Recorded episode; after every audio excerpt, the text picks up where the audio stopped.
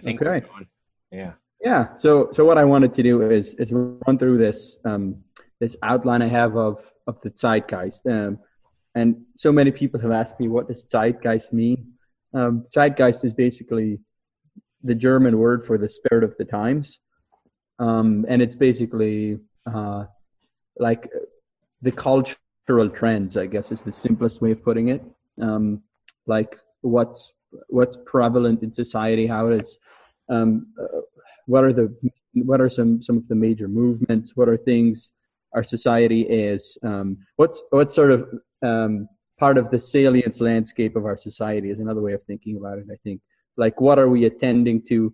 What, what are we finding important? What are we focusing on? Sort of, yeah. That's that's maybe you have a better way of thinking about. No, I mean that sounds. Uh, when I think of zeitgeist, I think of kind of the uh, the the, sum of all the major culture um, mm-hmm. directions. It's. I think uh, a good a good way of thinking about it is also like the different principalities and powers that are at play in our society is a really really helpful way of thinking about it for me because um, many of the things I'm touching on do sort of have this um, this feel of sort of a, a, this spirit that's possessing a society and moving it in certain directions in a way. Um, okay, so so I have six different um, categories. Um, I'll just list them over. Like the first one is efficiency. Um, second one is transgression. The third one is um, what is the third one? Third one is alternatives. The third, the fourth one is despair. The fifth one is ideology, and the sixth one is longing. So um, that ne- doesn't necessarily tell you a lot of lot about uh, where I'm going with these, but um, we'll just run through those now.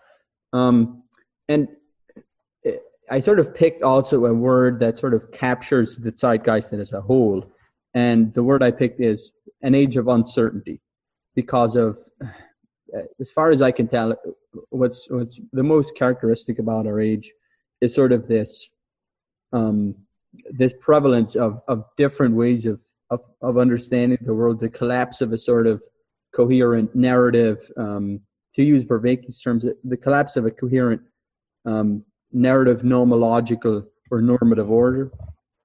People sort of flailing about for for trying to grasp onto something and then latching onto to ideologies and simple solutions.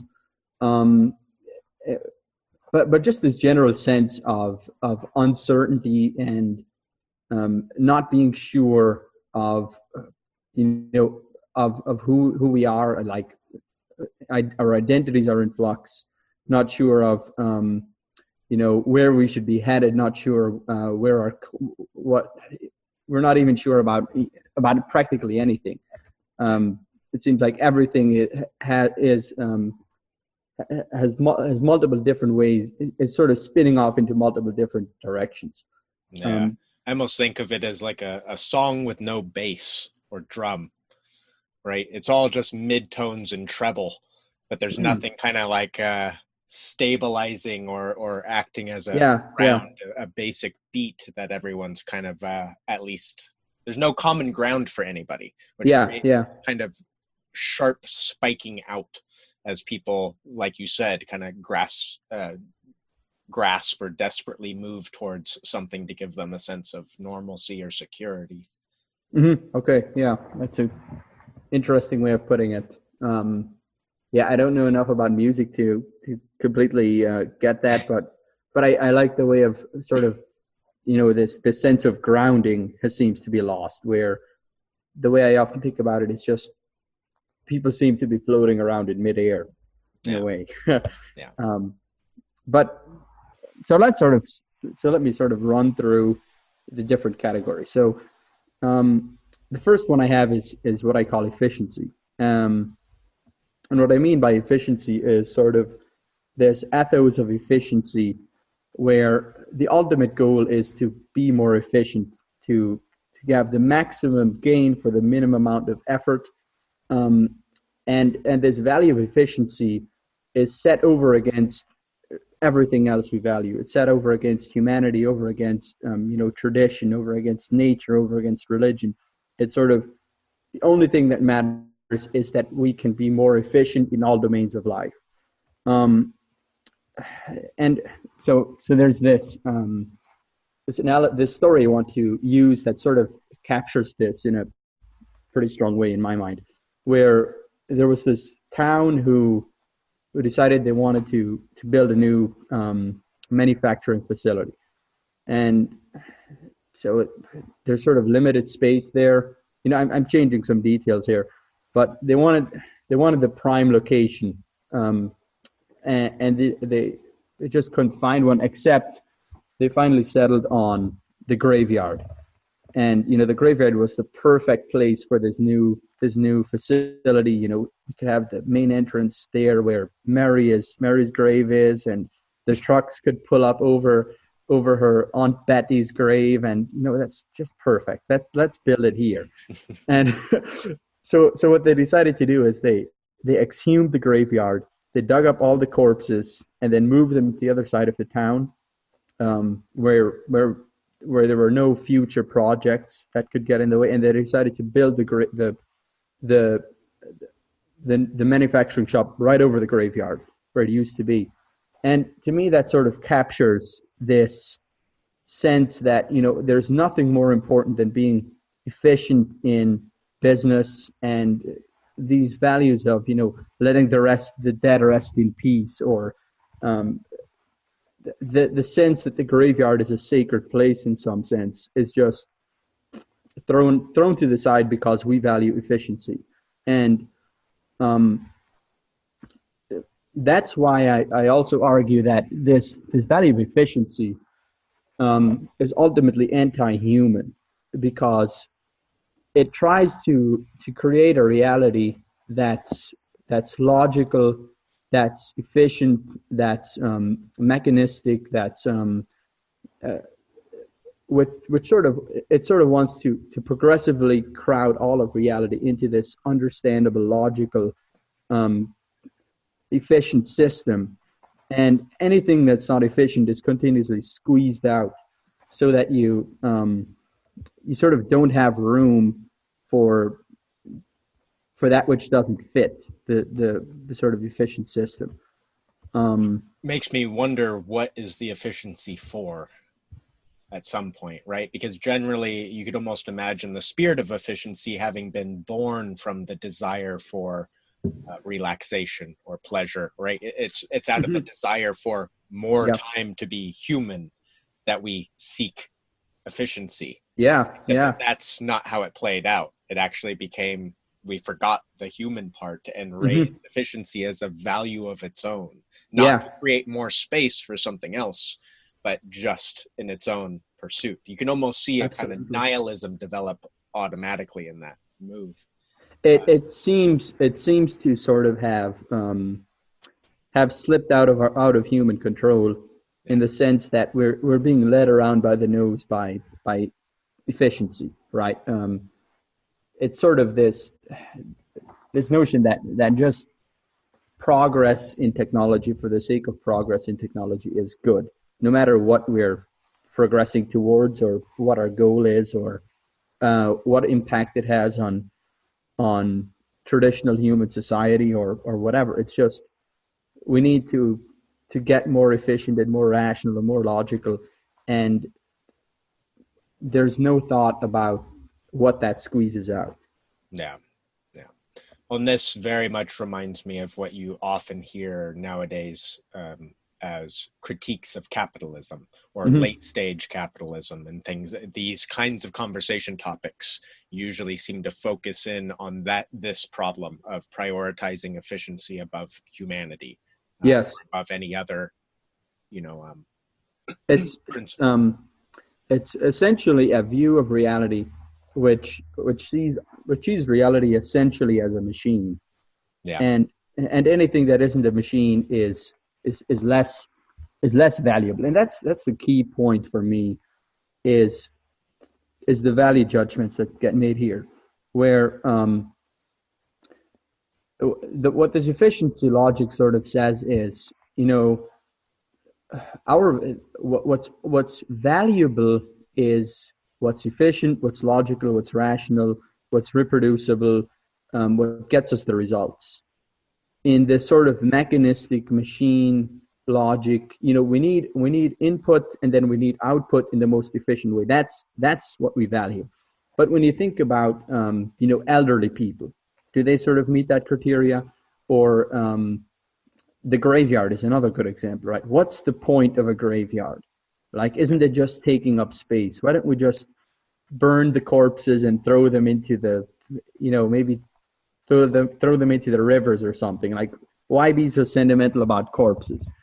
Or, um, and this is where I I get into another example, um, religion. You know, what's the point of of of what religious people do in church? right? We we go and we have these weird rituals and we pray, and it doesn't really seem to have any sort of um, measurable result on our lives. Like we can't sort of um, dial up God and get Him to to work some miracles on us. No. Um, in a way, in a way that sort of uh, certain forms of religion. That's what I'm getting to. Yeah, yeah.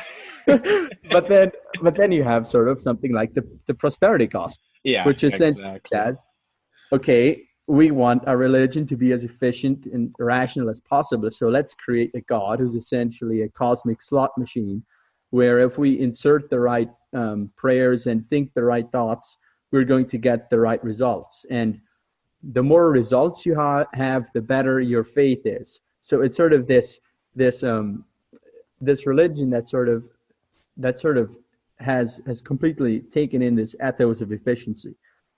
Um, and a second example would be um, something like the mega church with with with the church growth movement stuff, where it's like, how can we maximize um, our outreach with the gospel? Like, how can we get as many butts in the seats as possible? Well, we need to use propaganda. We need to use um, corporate advertising techniques. We need to use uh, popular music and then just put these shallow christian lyrics over top. We need smoke machines. We need the whole nine yards because our ultimate value is maximize efficiency and get as many people in as possible. Without and then but the but the sort of um, whole process of you know training people in discipleship and and these types of things gets radically shoved to the side because that's not what that's not what's sufficient. Yeah. Yeah well and yeah and just to extend that even a little further you see it even in the concept as we move away from a process like uh is it theosis? Mm, yeah. Uh, is that is that that's uh, man becoming god godlike through the practice of the religion that the goal mm-hmm. of, a, of a religion would be something like theosis where you're moving towards god. Yeah. And instead it gets replaced again with this very tokenistic um, you know all that matters is that you got baptized and that you eat communion you know partake of communion. And then it's right you you got the symbol and that's all that matters. Now go on with the rest of your your life. Um, yeah, yeah. It's um, uh, part of that has a lot to do with um, certain sort of anxiety over works righteousness in certain Protestant circles, where they they get sort of very uh, nervous about um, about about discipleship or um, yeah probably characterized or maybe not. There's definitely people who believe that, but get really um, angsty about um, things like discipleship or following after or um, radically committing to the faith um, because they think that's sort of a way of earning your salvation. Yeah. Um, and well, and it, it, it and implies a hierarchy when you have those trying harder than others to follow. You know, uh, mm-hmm. that's well, like that one speed or two speed religion type. You know, yeah, yeah. You have the lay person, and then you've got like the the monk class or the priestly class who have taken on extra vows and have gone about life in a way that they can pursue the religion um, at a different rate than the average person. Mm-hmm. Um, but Protestantism quite distinctly tries to get rid of that with Yeah, yeah. lowering of the priest as just being another of the many. Um, just not, Well, uh, there's clear value there, but in the sense that another way to look at it would be, well, ideally, you're raising everyone up to the priest yeah, yeah, yeah. I mean, class. but yeah, I think that's what it was. Uh, that was that's a, what it was intended to be. Yeah. Um, yeah, I'm- I'm not even sure. I don't even I don't know enough about um, neither. Lutheranism or Calvinism or whatever. Um, but I know, for example, in in Anabaptism, that's which is the tradition I'm from, which is that's definitely what what the goal is. Is everyone is supposed to be the priest? Like everyone is supposed to be on the one the is it the one or the two speed? They're supposed to be on the the highest Yeah, level speed. The, I think the two, but yeah, I don't know what the actual order is. Probably one. yeah. Um, but yeah, I was just a brief thing that popped into my head when you were talking too was how it seems like one uh, perhaps the major effect you were focusing on there is that this idealization of of uh, efficiency has the effect of destroying the categories of sacred and profane. Mm, oh yeah, def- uh, because it just erodes away at it right? In, in the um, desire to to figure out what the best answer is we actually not only remove um, the idealism around what is sacred in the case of your um, um, graveyard but we also lose the sense of of um, profane in the sense of exhuming a dead body right?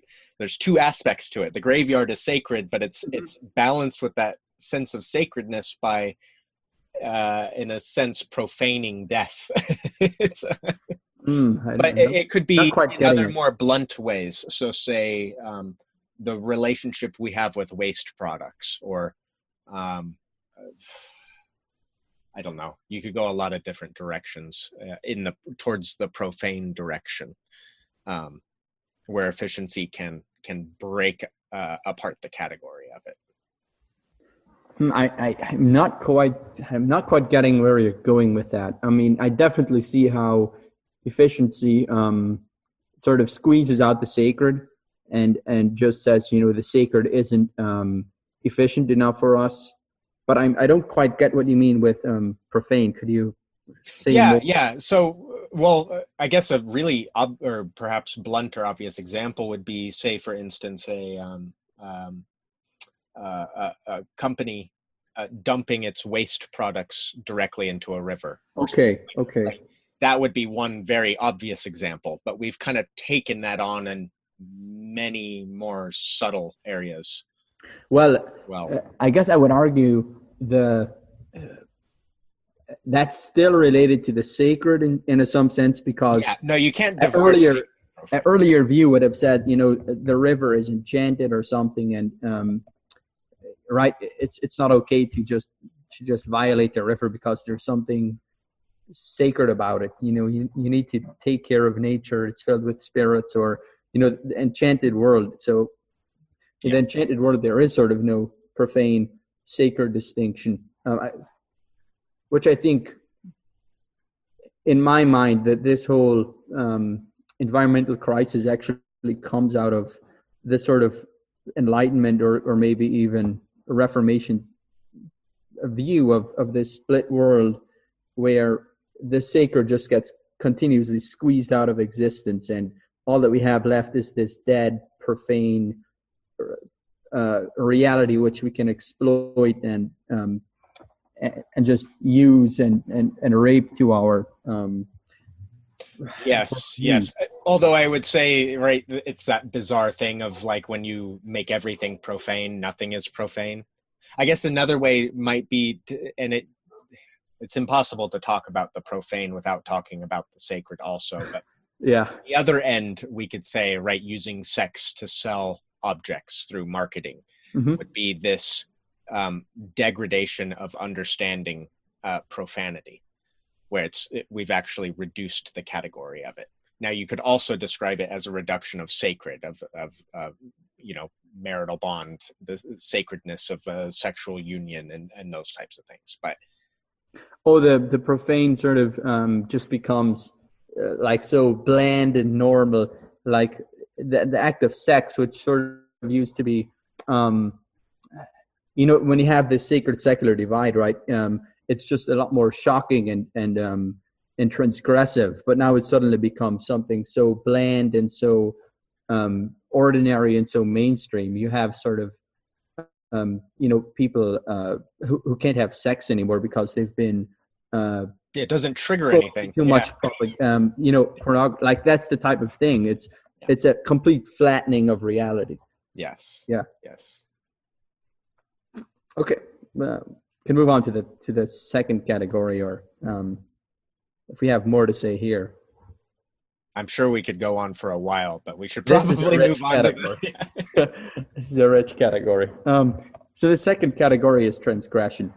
Um, and what's going on here is is sort of this this ethos of transgression where our society sort of values people who who are countercultural who are you know prophetic who are um, going against the mainstream you know sticking it to the system critiquing the um, the mainstream and and being countercultural in that way. And it's very interesting how this is a phenomenon both on the left and on the right politically.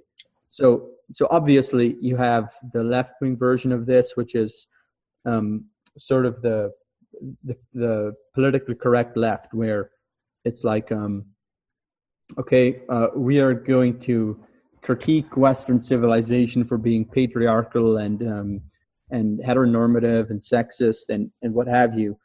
And we're going to point out all the ways our society is racist and um, homophobic and sexist and we're going to critique the institutions we're going to critique the justice system critique our um, governmental system critique our institutions our traditions whatever. We're, we're sort of the sort of styling themselves as these um, these transgressive alternatives to the mainstream and then critiquing it from from the outside. Um, and then there's a similar dynamic on the le- on the right. Um, I think there are sort of two different versions of this.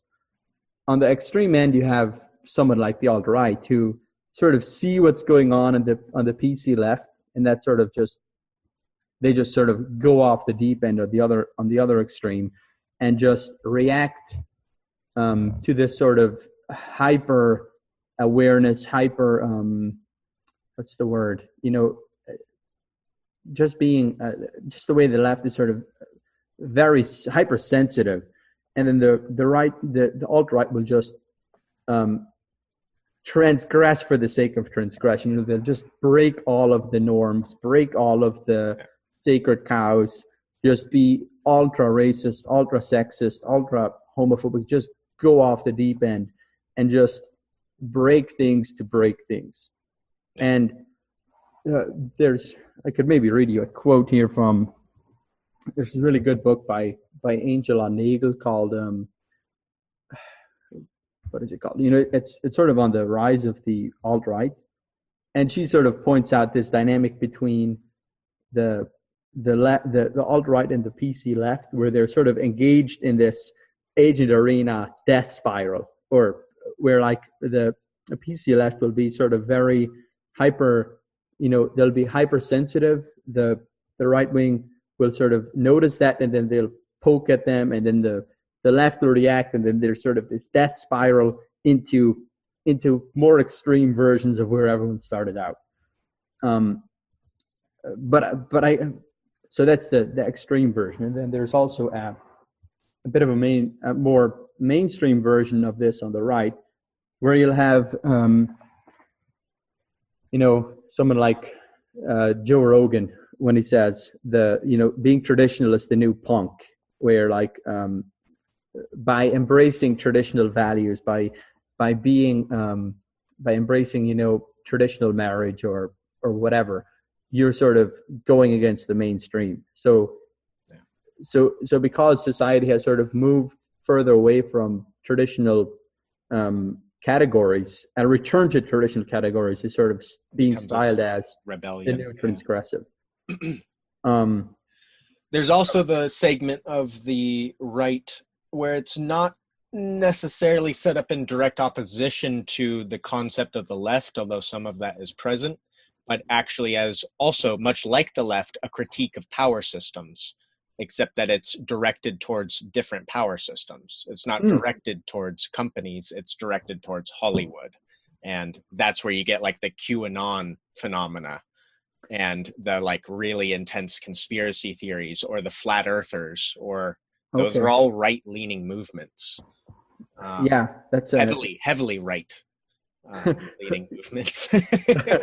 yeah, I, I, yeah. That's that's a that's a very good point. I was, um, I I was gonna say something uh, similar where um, you have sort of uh, characteristics of of how this um, this transgressive critique is done, or you have sort of from the left uh, sort of a historical deconstruction of you know of of, of for example western civilization. And and they'll say things like okay just look at this patriarchal history and how you know the entire western canon is sort of um, uh, filled with this with this patriarchal uh, bad stuff and you'll sort of see alternative histories on the right as well where you know maybe someone like you mentioned this to me once someone like um bronze age pervert is that the guy who, who Yeah. wrote this book um about uh, sort of this there's sort of this nostalgia for this um uh this this primordial um masculine past or something um i Yeah. think i think the movie fight club is an interesting thing to bring in here where um you know there's there's sort of this this this this same deconstructive tendency but Yeah. but this this wanting to return to this primordial past right there's this great line by uh, tyler at one point where he says um you know my vision for the future is sort of this this desolate cityscape with vines going up the sears tower and the abandoned rockefeller center and people uh, people uh, beating out corn and, and laying out venison to dry on the on the abandoned highways and um, what was the other one he used? Um, but just sort of this this return to this primordial past where uh, where, where somehow the strength or the vitality or uh, who are who who we are really supposed to be is to be found. Um, Yeah. So there's yeah, that. that's very a very powerful motive in uh, yeah se- big sections of the alt right, which Bronze Age pervert would be part of, and uh, there's a handful of of those, and it goes back a ways too. Uh, you know, Yukio Mishima. I don't know if you've come across him. He was a Japanese author Hmm. after World War II. but he kind of you see a lot of the same threads coming from that, and it is almost like this uh, return to a warrior culture. It's very Yeah, distinct with Yukio Mishima because it was literally at the time period where Japan went from its extreme warrior culture Mhm. um, past and present, and then suddenly flipped upon losing World War II and having its its spirit kind of crushed, and and this you see him functioning as this uh, bizarre um, junction between those two spirits of the country, we could say, or you know, principalities. is there also seems to be and maybe I, I hope you can say more about this but sort of uh, within something like fascism this embrace of hypermodernity where it's like this this crushing power of of the machine and the you know the fire coming out from the bellows and this, this sort of hyper masculine machine techno um, uh, powerful uh, dictatorship style. So this is sort of a, a very similar sort of masculine tendency, but but sort of in a more progressive direction. Yeah, that's interesting. Yeah, yeah, yeah. You almost get like uh, you almost get fascism as as the modernizing of the warrior culture. Oh yeah, and and interestingly, I think there's something similar on the left like we just discussed sort of how progressivism there's this push to sort of invent a new future um, but there's also a, I think a, a, a, sort of a primordial version of the of the oh, left yeah. You know like great mother and back to nature um, yeah, the very yeah. green movements, or or even right as it's now called eco-fascism, right? In the mm. effort to to save the planet, we will become fascist dictators over human behavior mm. uh, for the benefit of Mother Earth, right? It's there's weird.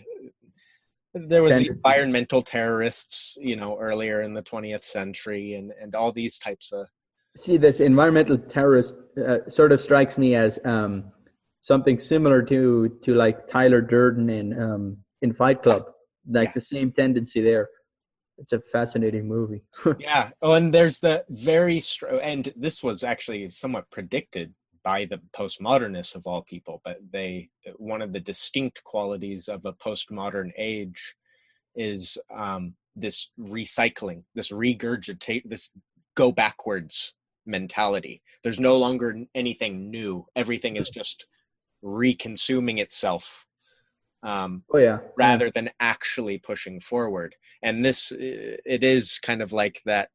We've we've been blinded to the future, so the panic response of everybody is to look behind them, right? Look backwards to that time where that used to be where everything was great and perfect. Yeah, and, yeah, yeah. Okay. And right. Make America great again was the uh-huh. slogan of our president. It's it's present Trump, across the board. Trump is such a, a fascinating figure because you could you could tie him into almost all of the categories I'm I'm I'm yeah. I'm writing about here. Like he's very much, for example, a response to to the sort of identity politics left, for example. Um, because he um, he's just sort of he's, he's he's he's very similar to the alt right in that way because he he just reacts by just saying what he wants and um, being. I think the best description of Trump is an internet troll because yeah. Yeah. he just he just triggers the opposite side and he's very much a reactive figure to the other side, and because he has this um, way of talking he's absolutely he's completely immune to this to the critiques because he's just not operating within this sort of um, virtue economy right he yeah. he just doesn't he doesn't give a damn about uh, no. about uh, about the whole uh, no he's uh, playing a different game yeah which totally. validates the game everyone else is playing to try and topple him within their own frames and, and interestingly uh, this is also similar to the alt right because the more the PC left um, jacks up their game and the, jacks up their critiques of Trump, the more this empowers him and the more this fuels his own rhetoric. So there's again this agent arena relationship, this back and forth where um, Trump um, ratchets up the rhetoric, left ratchets up the rhetoric, and there's this infinite polarizing death spiral going on. Yeah.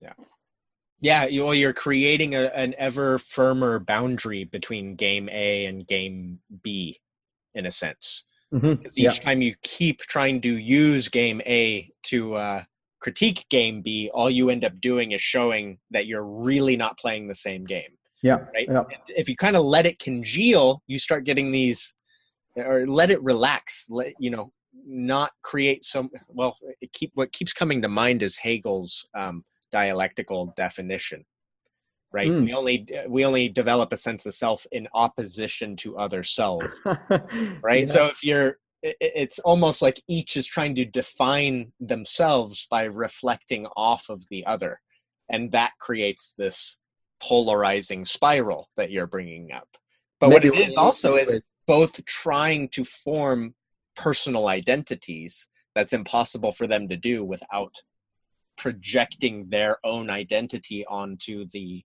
enemy. Right? It's a weird dynamic, but maybe what you need to do is Hegelian. maybe what you need to do is sort of have multiple identities. Your, um, uh, you know, you sort of need to identify yourself against your own tribe, and then identify yourself against the other side, and then maybe some other tribes. That would be probably maybe maybe that's a healthier way to form an identity is uh, have these multiple sources of attention uh, to to get Yeah. yourself growing. When you create a more modular sense of yourself through that, as opposed to a pure polarizing um, yeah, yeah, structure, um, so that you're adaptable and you can cross enough into somebody's game to actually pull them closer towards a different pole, right? Because I have a picture in my head that would be a nightmare to describe in words. is it the scale? kind of, but it's multiple scales and how they you know, if you have an axis you got this polarity but you might have a diagonal if you can get the person to agree to the diagonal game you can pull them on that axis and they don't even realize that they're moving closer to center on the Okay. in which they had defined themselves in a polarity Hmm. Okay. it'd be easy to draw but it's yeah it doesn't fit well in words Yeah, we've uh, we sort of stumbled into the third category here, uh, which is alternatives. Um, Yeah. and Oh yeah, that was an important point with the last one too. Is that uh, all of the discussion focuses on deconstruction. Nobody's actually looking for a, an Oh, yeah. answer to the problems. It's just critique, and then it Mhm. stops. Right? oh yeah, oh yeah, Productive, and then that leads the way for this one. Yeah. oh yeah. What this is definitely part of it, I think. Um, so so by what's going on here is a collapse of um, a collapse of the mainstream essentially because you have you know the internet, you have multiculturalism, you have pluralism, you have um, Can't I think- sustain a mainstream. It's too complicated of an environment yeah yeah in a single narrative. and part of it is also what you just said about the the critiquing going on from everyone where you're always you know the mainstream media is doing this and um uh, you know they're, they're everyone is critiquing the mainstream so the mainstream is just uh falling apart Yeah. um so so so there's yeah, yeah. Go ahead. Sorry. breakdown of the mainstream and then there's also we also live in a post-truth society where um, it's we're no longer as interested in truth as we are in authenticity or will. Um, and again trump is a perfect example of this because he sort of manifests both um, the authenticity and the will because you know um, so so so what's going on with authenticity? It's i'm not as interested in what's true. I'm interested in being true to myself in being honest to myself in in sort of uh, living within my own reality and then and um and what would be a good way of describing that? You know living within my own reality and not um I think uh, how I've described this because I focus on this this distinction quite a bit, and Yeah. um, and I brought it up with Paul before. And what I think it is is that it's actually a change in the game that we're playing. Uh, in order to have a, a battle about truth, you have to have everybody agree about what truth is, right? And Or then you can make logical arguments to support which to battle out which truth is more true than another. I, I, I let me disagree for a second. I think, I mean that's part of it, but I think another big issue is there's no agreement on the narrative from which um, we are talking about truth. Right? I think this is linked to this collapse of the of the narrative or the nomological or normative system, where we're no longer operating from the same uh, way of seeing the world, and because we're uh, we're in these different narratives we we can't have the same discussion about truth. That's what I meant. Yeah. Okay. I think we're okay. agreeing with different ways of describing it. Uh, yeah. Yeah. yeah, I mean, yeah. I, mean So I guess when you when you said uh, we're not sure what truth is, I was thinking of you know participatory or um uh you know where are these different participatory truth and um uh, what are the different types of truth? You know. perspectival, um, propositional. Yeah. Yeah. I thought we were talking about that. Um, yes. Well, and I guess the problem is, it, it, well, it's kind of like that. In order to to agree about what the nature of truth is, we Mhm. need some amount of a united narrative, so that everyone can play the truth game on an on a even playing field. Sure. Yeah. Um, and I don't think we have that anymore because, like you were saying, instead, what we're doing is not battling truths within a frame. Instead, we're battling frames. Yeah. Yeah. Battling yeah. frames, you start having to use different um, uh, faculties for deciding which frames are good ones from which ones are bad ones. So you can't tell if a thing is true um, objectively, right? Yeah, yeah. The ultimate frame. What you end up doing instead is looking for consistency within the frame. So if a person's Exactly. words are aligned with their actions, Exactly. that is a way to say, hey, that frame is consistent and it will be able to battle other frames better. Right. Yep. And then Yep. what do we call that? We call that authenticity, authenticity or honesty. Right. If if a person's action is aligned with their words, that's being honest. What do you have a, a Truthful. okay? uh, uh, What do you have a, a more um? Uh, So so okay, I think that's the the healthy, uh, the, the the more sophisticated version of that. But but do you think you could um? How would you how do you formulate how this plays out with most people? Because most people are interested in authenticity, but I don't know if they necessarily have what you're talking about in mind. Um, No, well, I think what ends up commonly happening is is people have already, in a sense, subconsciously picked up on the fact that the game has changed. The Mhm. problem is that it's it's very difficult to be an authentic person. It co- it comes at huge personal cost to be Yeah. But yeah, definitely. um, and it makes you much more vulnerable because if the self you're being is the real one and not a character you made up, then when it's criticized, it hits you, not Mhm. the image that you created, right? Yep. Not the character you created. Um, so I think what's happening is that a lot of people are learning how to put on the image of authenticity um, without being authentic. Yeah, I think it's sort of uh, I'm I'm picking the mask I put on, and I call that authenticity. Yes, yes, exactly. Yeah, I think that's right. There's no actual movement to take the mask off, and I think largely because people don't have a mechanism anymore for removing a mask, right?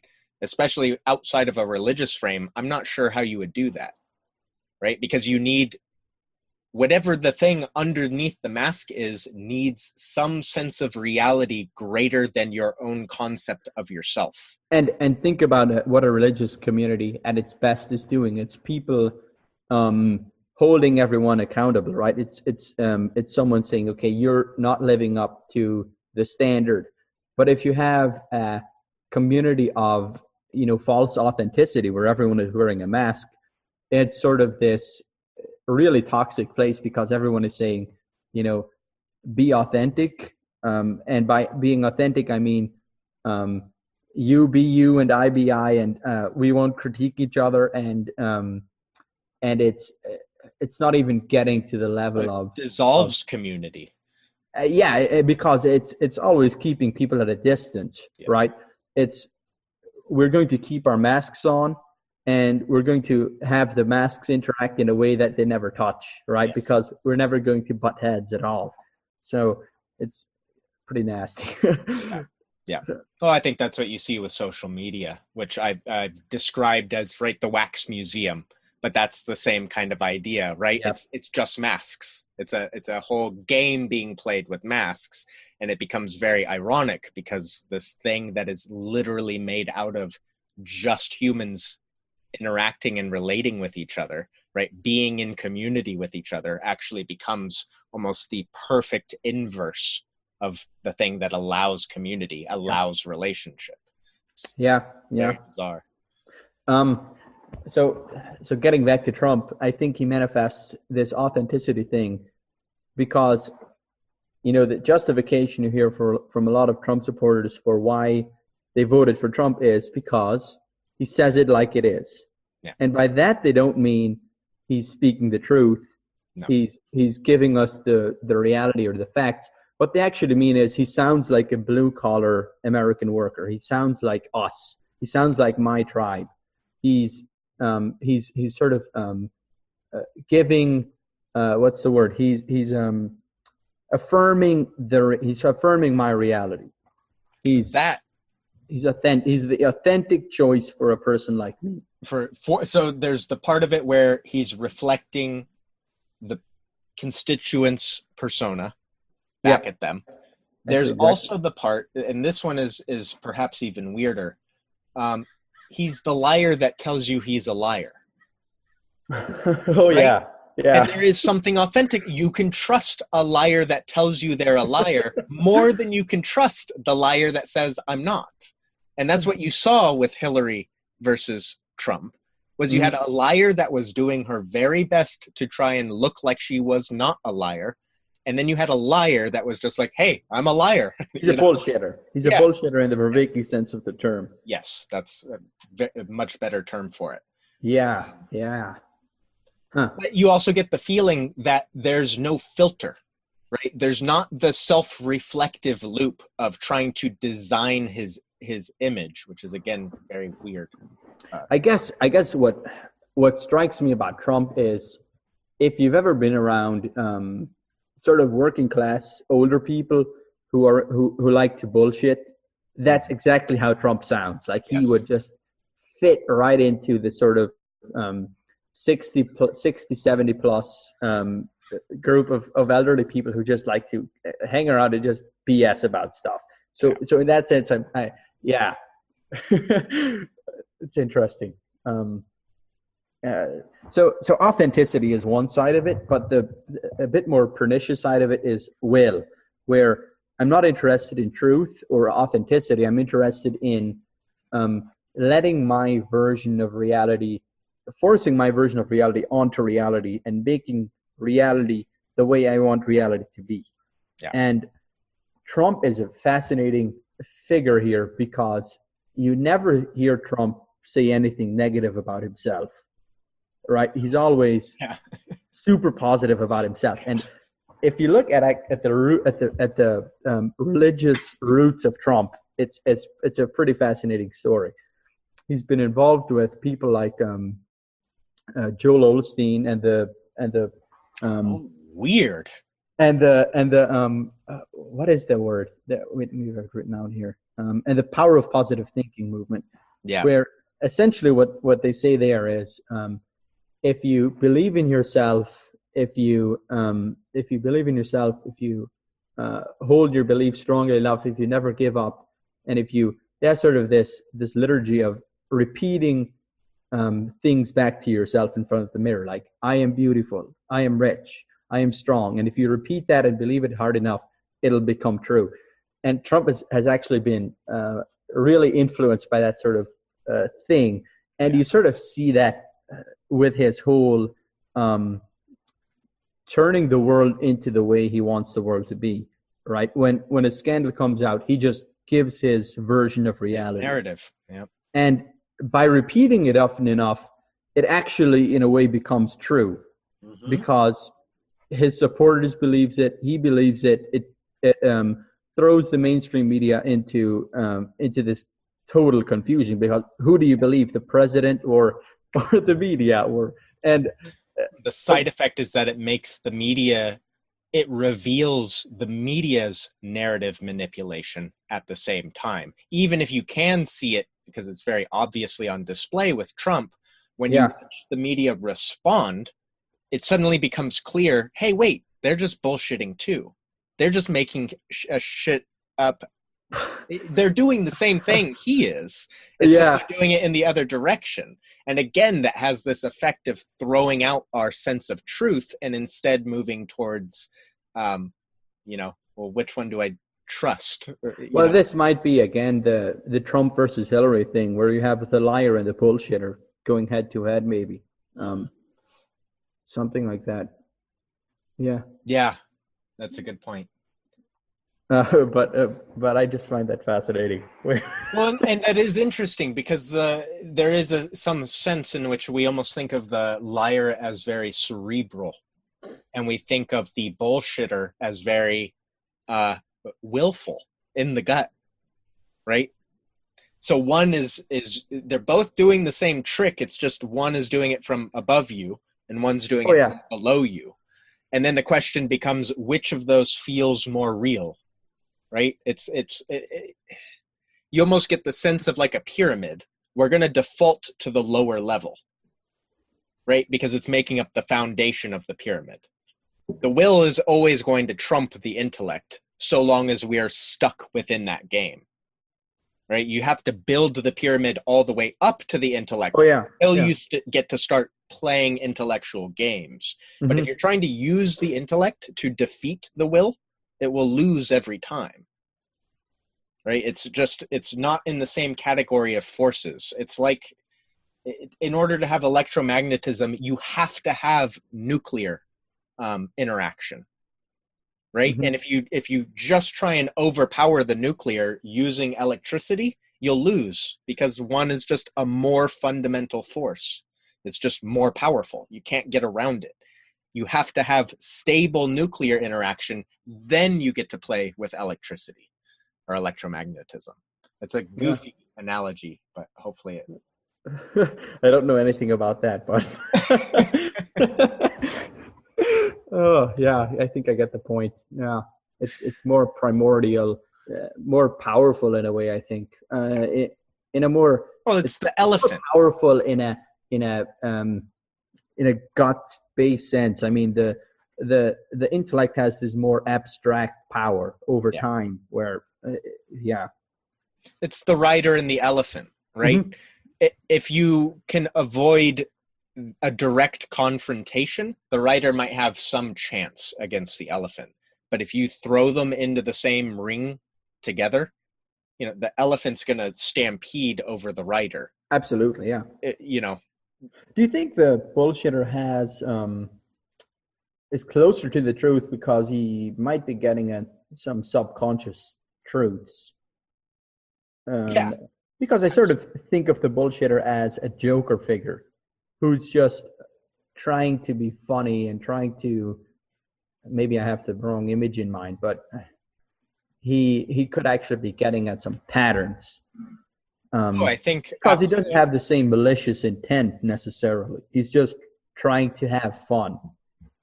Well, and I think that some of what we perceive is a consistency um, between his his rider and his elephant are not at war with themselves, right? They're moving together.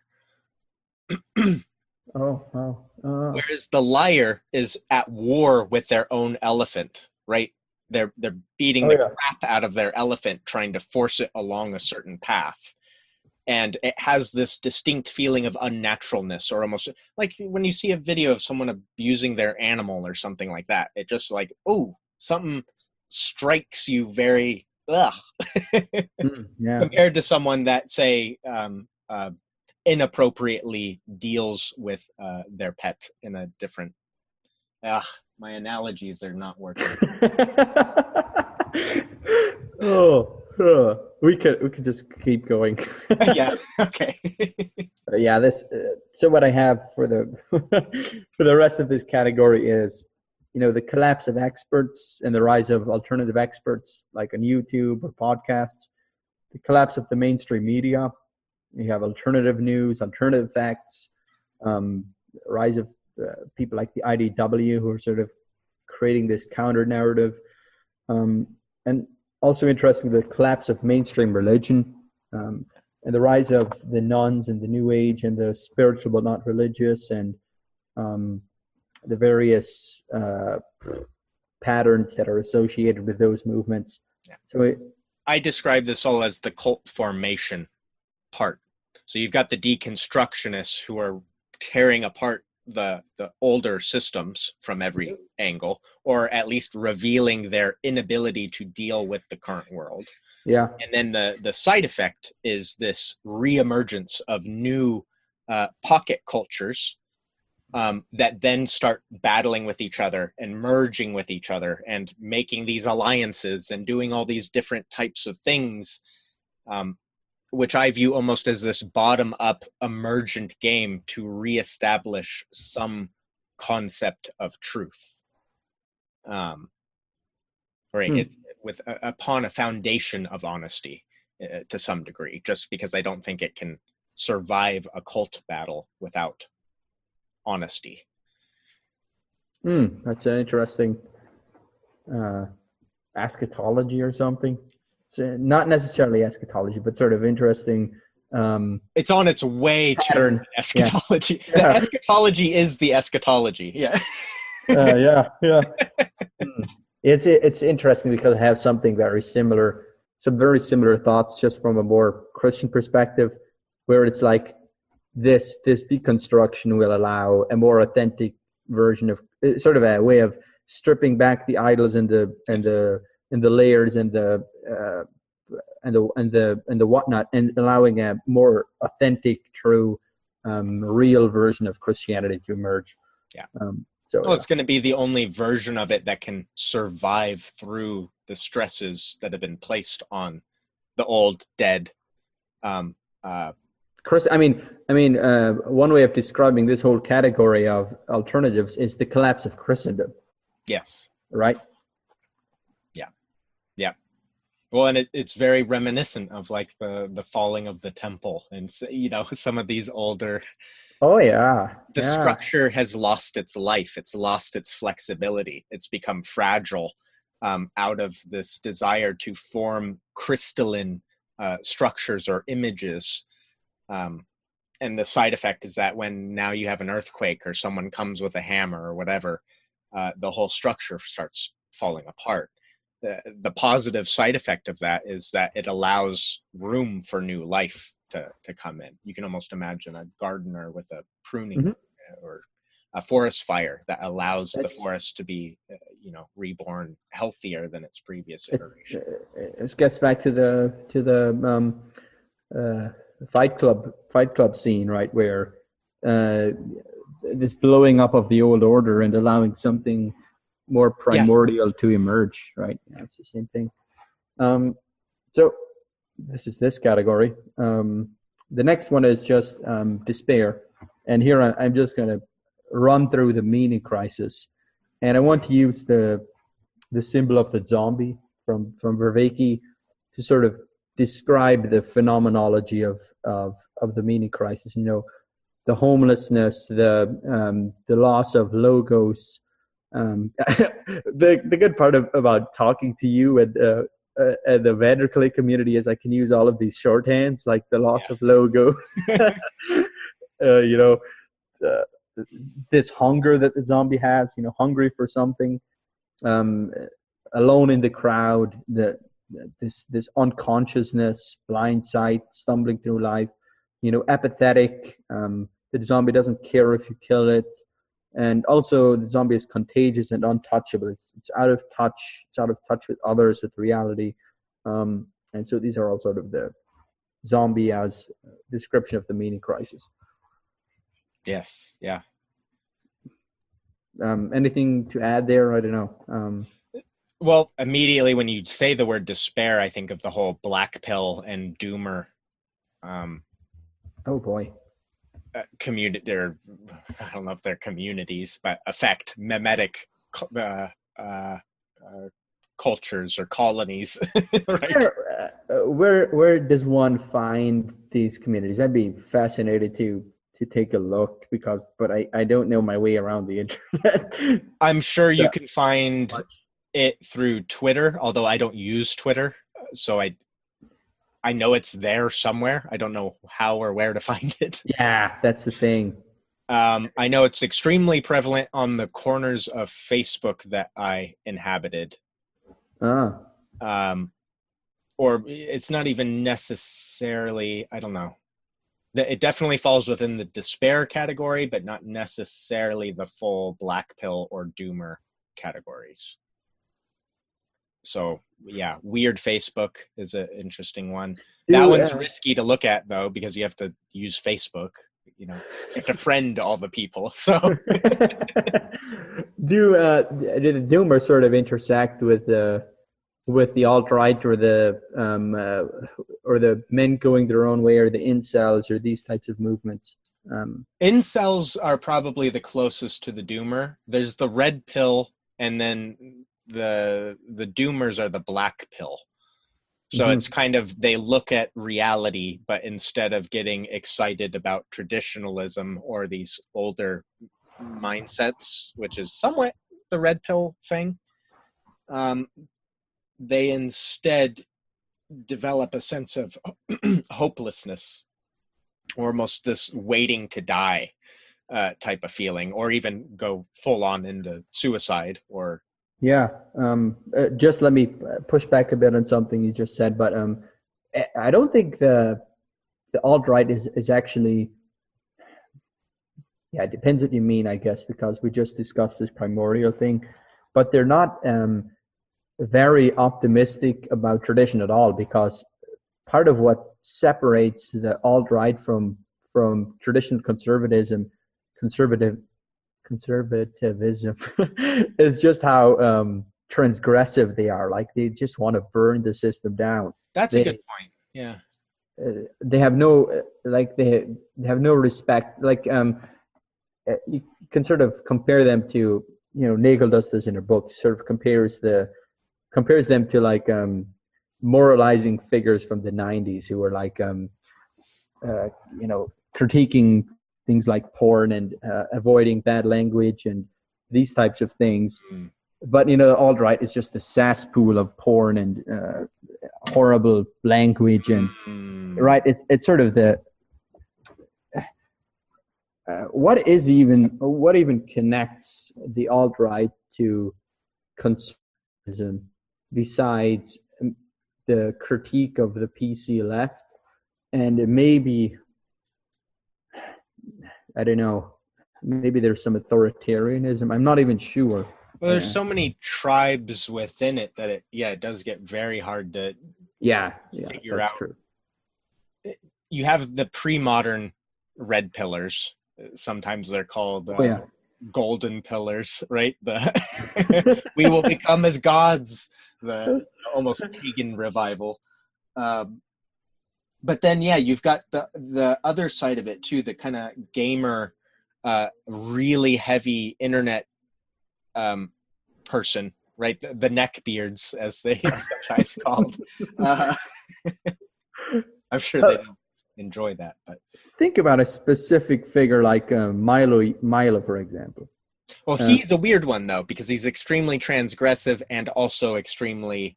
He does a very strong push towards traditional values.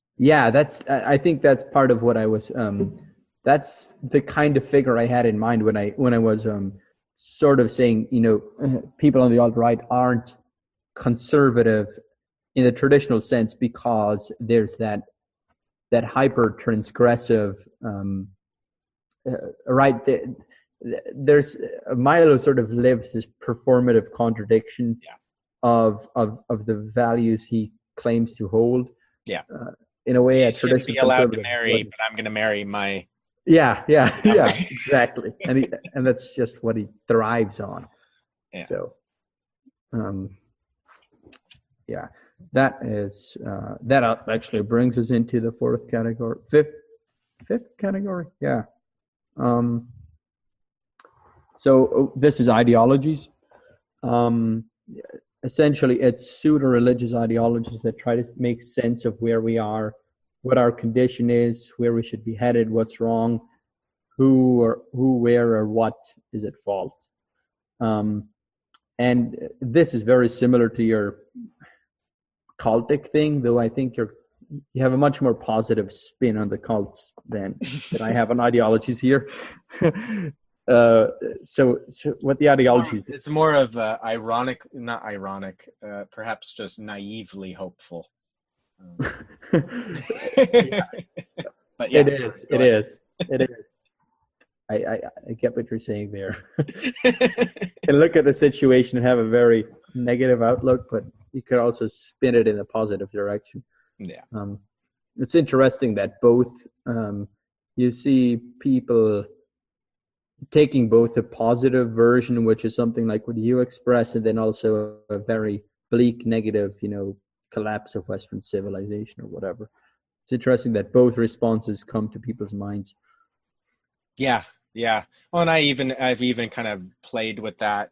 You know, the comment that Luke and I first had our first uh, video conversation over was you know well was the biblical flood or or the destruction of the tower of babel were these good things or bad things? Like are we supposed to interpret them as negative events or do we interpret them as positive events because they brought more people to god in the end? Well is, is the resurrection a good thing or a bad thing right? Yes. It's new right? it's, it opens up the new world right? Yeah. Um so uh back to ideologies. Um, what happens what happens with ideologies is they create this alternative reality which then gets reinforced by the tribal dynamics uh, which is what essentially any community does right? It's um, this is how we see the world and we're going to reinforce it with each other. Um, and then there's this this battleground of different tribes you know the alt-right versus the pc left who butt heads and then um, there's this negative feedback loop. Um, some other examples would be the new atheists versus religious fundamentalists. And what's interesting in both of these examples is how uh, they're sort of mirror image opposites of each other. The the PC left is just like the alt right in that it's transgressive, and um, there's another similarity. Uh, both are, are have sort of this transgressive nature, and the new atheists versus the fundamentalists both are interested in having this this dogmatic certainty and projecting um, their projecting a modern view onto the past. Um, sorry. So, so it's interesting how they're how they're mirror opposites. Yeah. Um, Which again gets into that bizarre Hegelian definition thing. But yeah, it is interesting. It's like almost anywhere where one takes the positive, the other takes the negative, and so you end up. Peterson had a great illustration of what ideology is and what separates ideology from religion. Oh yeah. And the way he had set it up was was basically I was like reaching for something to draw a picture with. Um, you have a positive and a negative for any say is. So I think the example he used was like the the pioneers in America or the formation of America. So on one hand, you, you know, you've got nature and you've got positive nature and negative nature and positive nature is something like the the beautiful pristine you know mother earth this this kind of hippie take on nature yeah. and then on the other you have the negative nature which is nature as the untamed the chaotic the dangerous right where your potential for getting killed is extremely high and right it's in need of order it's in need of conquering um, and then you've got say the the native peoples and you have the positive, the noble savage. Oh yeah. Myth, and then you've got like just the savage myth, right? Uh-huh. yeah. yeah. then you have the the colonials, and you've got the positive colonials bringing their enlightenment and their technology to a place yeah. where it's lacking, and then you've got the negative, the yeah. evil conquerors that go around merc- mercilessly killing. Colonialism. Yeah. Yes. Um, so his point was that ideology is when you only take one positive and negative of each of these characterizations and you form a story out of it so you mm. might make hmm. negative nature with negative uh, natives and positive colonialists and then you create a story out of it saying well we were the great people that came and and tamed nature and put down the evil savages and right go go us that's an ideology his point mm. that a religion is all of it it yeah. Okay. Positive and negative nature. Uh huh. Oh yeah. I mean, both roles. The colonialist plays both roles. The the native plays both roles. It, eh, eh, That's it, what makes a religion I, separate. If, have you seen um, First Reformed? Uh, mm, no. Ah, yeah. I was just gonna give you an analogy from that movie where but I, I can watch that movie and we should talk about it sometime. okay. Here, let me. But it, it, actually it does play around with that dynamic in some interesting ways. But um, the the incarnation is a perfect example of this, where you have um, you know the humanity and the divinity of of Jesus, and what what what tends to happen is um, people who want certainty will sort of turn take one polarity of that and sort of uh, sort of turn it turn Chris what, what Christianity is is actually all about is managing the extremes and um, trying to to deal with these dualities. You know, the, the incarnation is the centerpiece of of of a host of dualities that run all the way through Christianity. Yeah. Um, you know, uh, the flesh and the spirit. Um, uh, what are some other examples? Yeah, you know, God and man. Um, uh, could, you know, the the church and the individual. Some, yeah. and and what what what what what we have to do as a Christian is always manage these tensions and then exist within these tensions. But you can never flop over to one side or stop managing the the tensions because that's when you fall into idolatry uh, or that's one way of thinking about it yeah. so so yeah uh, well that's why like gnosticism is considered a heresy is that it collapses yeah, totally. this, this uh, paradox into a linear order that allows the people to then navigate reality but only in this skewed ideal ideological system or uh, yeah system of idols. Yeah yeah. Um uh, there's this line in first reformed where um i think the pastor says something something like that um where you know he says uh, young people today are um are nat- uh, gravitating towards these extremes um, because they want this sense of certainty certainty yeah, yeah. Um, That's just as a quick side note too. One of the features I highlighted in what makes a very powerful cult is is precisely this: its ability to digest and process a paradox in a meaningful way. Yeah. Right? Because you'll end up with ones that identify a paradox, but then leave it in this unexperienceable state, just this stunted um, uh, you know there's no way to interact with it there's no What's way to example? bring it in um what is a good example i mean usually isolate um paradoxes within any worldview and they often kind of create the bizarre characteristics of that worldview uh, one example might be something like the performative contradiction of Harris saying there's no such thing as free will, but then teach, you know, teaching his ch- kids or at least treating them as if they do have free will, mm-hmm. acting mm-hmm. as if there is free will.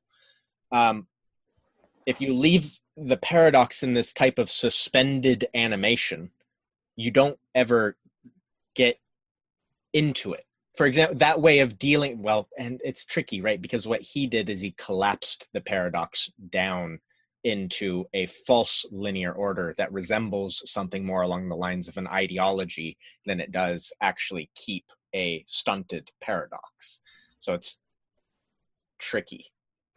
The paradox might be something example. like um, we experience free will, but um, it doesn't seem to be compatible with our materialistic science. Might be one uh, paradox. The way I think about it is, I I act as if if I have free will, I experience free will, I use free will, but I can't make sense of the world and, and fit free will into it, maybe. And yes, yeah, that's a good example. Yeah. Yeah, yeah. Yeah. Well, and that's a weird one, right? It becomes a, a powerful weakness of the worldview and people hone in on it, right? They start attacking it. If, for example, Paul, uh, PVK, um, has made a large number of videos attacking that exact paradox right where he hones in on that and says look you can't this doesn't work right? You, not only is there this paradox that you're now trying to pretend doesn't exist but if you try and actually use the worldview you claim to have to process it it's undigestible. You end up in with that way. you end up with meaninglessness. Well so you can contrast that say with with christianity's uh, paradox which also holds it in a bizarre um, suspension which is the fixation on christ's uh, death or even even more bluntly on the on the last words of christ right? It's why god have you forsaken me? Yeah yeah. ultimate condensation of that paradox into you know this tiny fragment of time. But it does so in a way where if you're trying to deal with it intellectually it's inaccept it's inaccessible. There's no way to make sense of it right?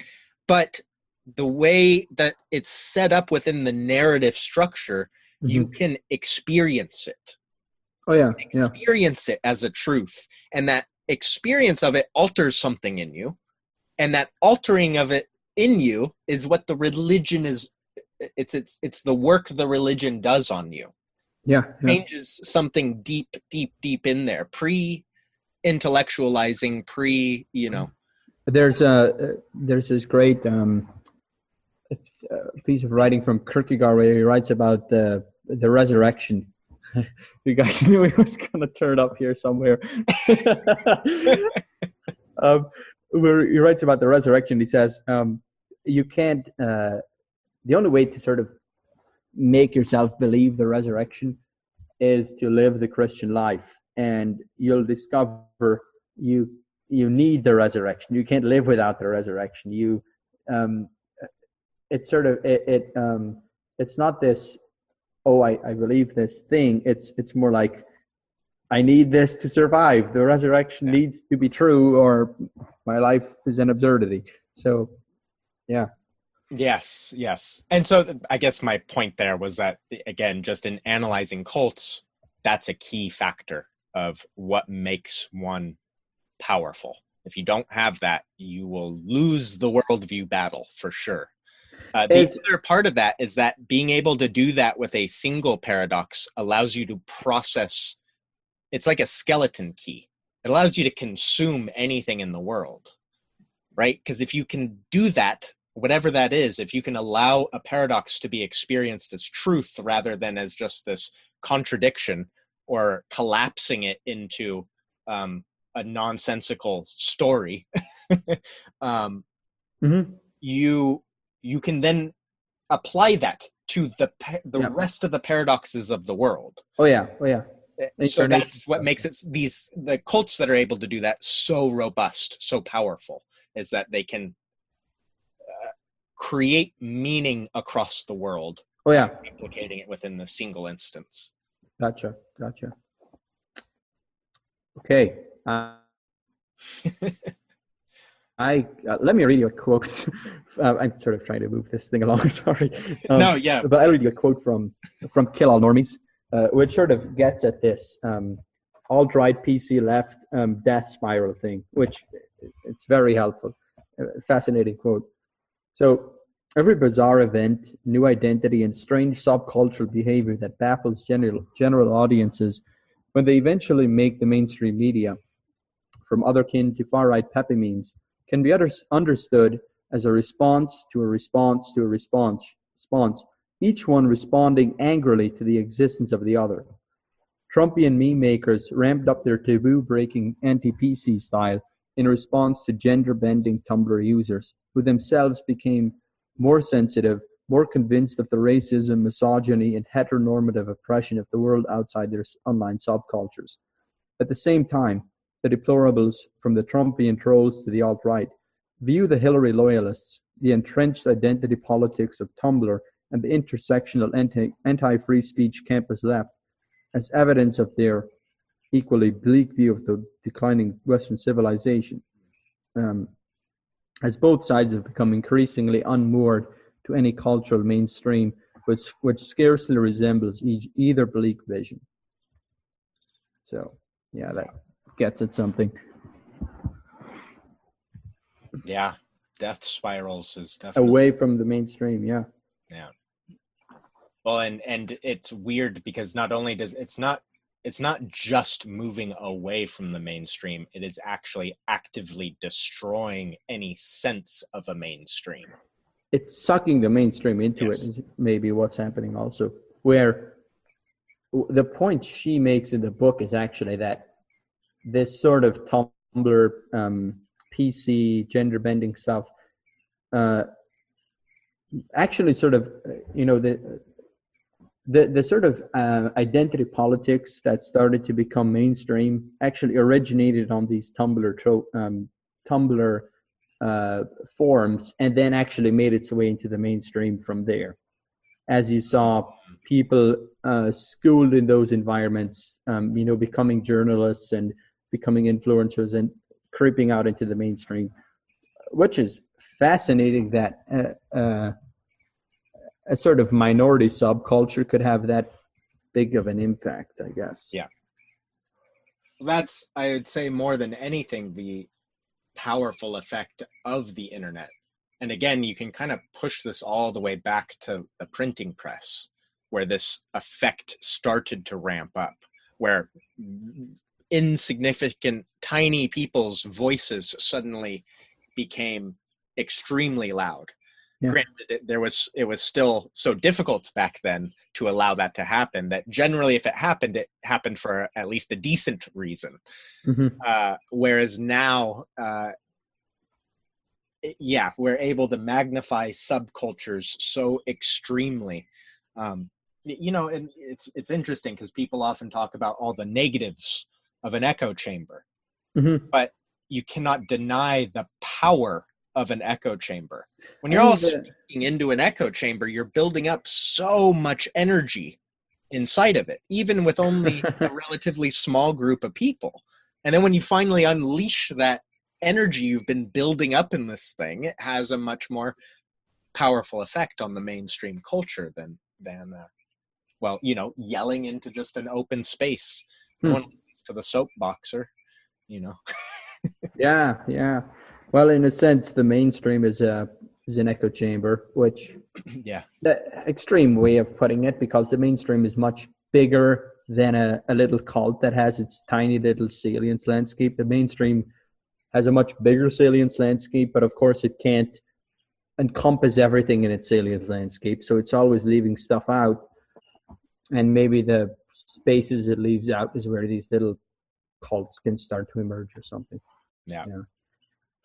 I'm sure there's got to be some graphical representation of this that would be very uh, enlightening, but I'm not sure what it is. So, uh, okay, I'll move on to the final category um, because I need to go to supper soon. Yeah, um, yeah, we've been pushing it for a while here.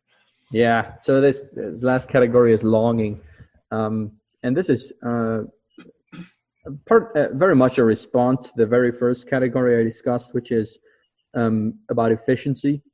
Um, people are essentially searching for what isn't efficient. Um, there's this hunger for reality, this longing for spirituality, for liturgy, for embodiment, for community, real connection, connection with nature, for tradition, rootedness, responsibility, slow life, slow food, experience, travel. Um, and sort of all of these things that make up reality which can't be reduced to the the machine uh, view of the world which aren't efficient because there's nothing efficient about you know experiencing the world or having um, genuine connection or connecting with nature or spirituality these types of things are are what make us human which these are the types of things that this ethos of efficiency machine world is constantly trying to squeeze out. Um, so there's there's this hunger for these things, um, and just a few more things. There's the metaphor that's being used is the world as an organism versus the world as a machine. Um, so the, this this notion of the world as an ecosystem, as connected, as living, as dynamic, um, and also even uh, again? Emergent, even. It's a focus on the emergent qualities of the dynamics between things rather oh, yeah. than things themselves. Sure. Yeah. It's part of it. Yeah. And knowledge, um, a move beyond the scientism or the propositional knowing, um, a recognition that knowing is bound up with the body, with the community, with your context, that no, knowledge is something that grows, that's dynamic, that expands. It's not something static that there are different ways of knowing different types of truth, an embrace of uncertainty in knowledge, um, less fixation on certainty, and also um, this recognition of what we bring to the world. Um, McGilchrist talks about this a lot. You know, what we bring to the world makes new things shine forth. So this mutual um, Vervaekean agent arena um, back and forth that's going on. Um, and then there's also um, this gets embodied in movements like um, you know minimalism, um, movements towards intentional community, uh, movements towards um, more traditional liturgical forms of religion. Um, can't really think of any others. Do you have anything else that you'd add to those three that sort of fall into that category? Well, yeah. There's lots of little areas one could go. I had an interesting conversation. He disappeared from the Discord, but uh, Benedict. Oh yeah. Uh, about we were talking about music, and we were talking about the re-embodiment in terms of musical genres.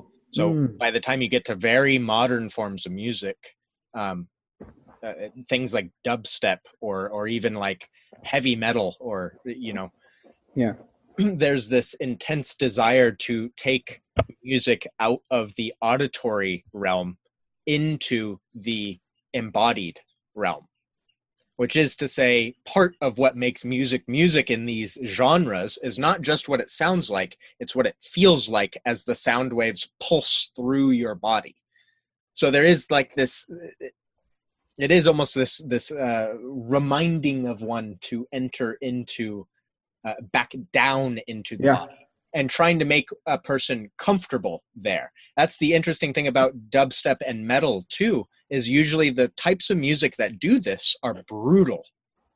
They're heavy. They're harsh forms of music.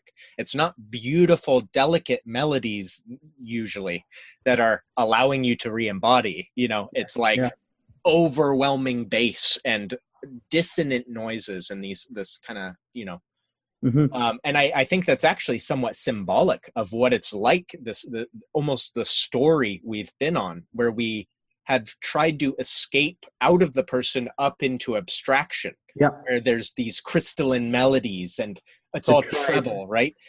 And then this re-entering into the body from that place the body's so un- such an uncomfortable place to be when you want to imagine yourself as this pristine abstraction. Yeah, yeah, yeah. Right. It, it's got all these needs. It smells. You have to go to the bathroom. You have to eat. Like you know, you have to kill things in order to stay alive. like there's all these brutal aspects to it, and uh, yeah, I think you see that actually embodied in a lot of these embodied uh, attempts to embody ourselves again, to become comfortable with being.